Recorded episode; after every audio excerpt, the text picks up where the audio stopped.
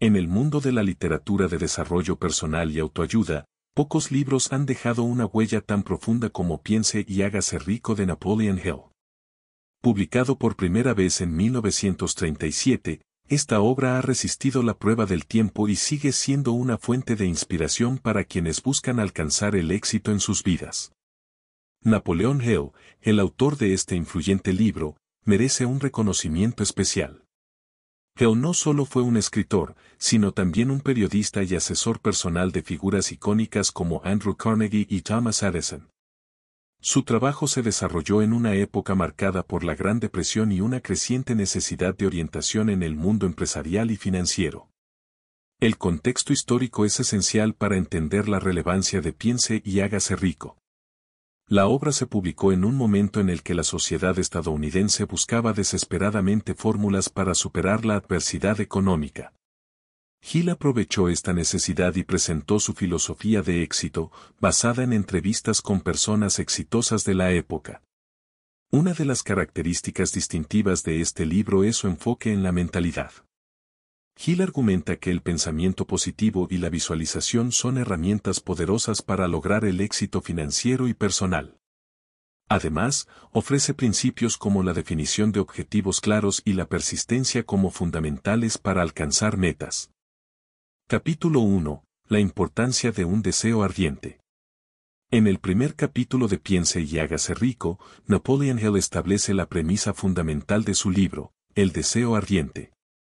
Hill argumenta que un deseo ardiente y definido es esencial para alcanzar cualquier objetivo en la vida. Algunas de las ideas clave incluyen la importancia de la pasión en la consecución de metas y la necesidad de tener un propósito claro en mente. Este capítulo sienta las bases para el viaje de autodescubrimiento y éxito que se desarrolla a lo largo del libro. Capítulo 2. La fe y la autosugestión. El segundo capítulo se adentra en la importancia de la fe y la autosugestión. Hill explica cómo la creencia en uno mismo y en la realización de los objetivos es esencial para superar los obstáculos y mantener la motivación. Además, introduce el concepto de autosugestión, que implica repetir afirmaciones positivas para reforzar la confianza y la creencia en el éxito. Capítulo 3. La autosugestión, la emoción principal de la fe. Este capítulo profundiza en la relación entre la autosugestión y la fe. Hill argumenta que la emoción desempeña un papel fundamental en la autosugestión y que cultivar emociones positivas es esencial para mantener la creencia en la realización de los objetivos. También destaca la importancia de mantener pensamientos y emociones alineados con los deseos deseados. Capítulo 4. La especialización, el camino hacia el éxito. En el cuarto capítulo, Hill explora la idea de la especialización como un camino hacia el éxito. Sostiene que es crucial centrarse en un área específica y convertirse en un experto en ella. Hill presenta ejemplos de personas exitosas que han alcanzado la cima de sus campos a través de la especialización. Este capítulo resalta la importancia de la dedicación y la persistencia en la búsqueda del éxito. Capítulo 5. La imaginación, la tallerera de la mente. La imaginación es el tema central del quinto capítulo. Hill argumenta que la imaginación es una herramienta poderosa para la creación de ideas y soluciones creativas. Destaca la necesidad de alimentar y desarrollar la imaginación a través de la visualización y la creatividad. Además, el autor enfatiza la importancia de la planificación y la acción para convertir las ideas en realidad.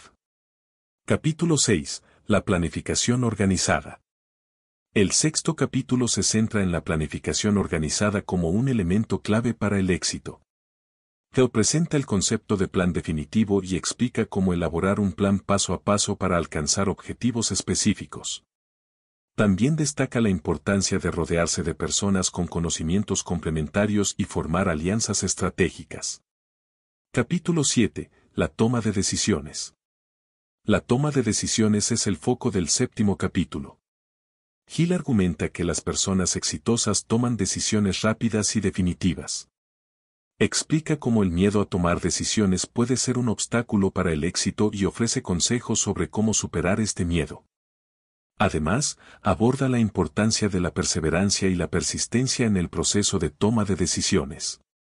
Capítulo 8. La persistencia, El camino al poder personal. El octavo capítulo explora la persistencia como un factor determinante en el éxito. Hill argumenta que la mayoría de las personas abandonan sus esfuerzos demasiado pronto, y la persistencia es lo que separa a los triunfadores de los que fracasan. Ofrece ejemplos de figuras históricas y empresarios exitosos que perseveraron a pesar de los desafíos. Capítulo 9. El poder del subconsciente. En el noveno capítulo, Hill profundiza en el poder del subconsciente. Argumenta que el subconsciente es una fuerza poderosa que puede influir en nuestras acciones y resultados. Explica cómo programar el subconsciente con pensamientos y emociones positivas puede tener un impacto significativo en la consecución de metas. Capítulo 10. La mente maestra, la alianza de las mentes.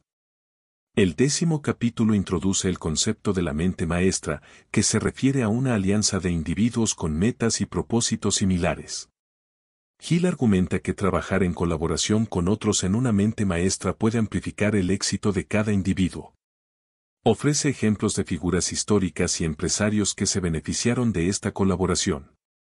Capítulo 11. El sexto sentido, la puerta al templo de la sabiduría.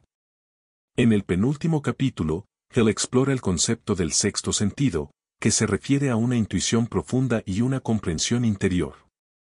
Argumenta que el desarrollo del sexto sentido puede llevar a la sabiduría y la toma de decisiones acertadas.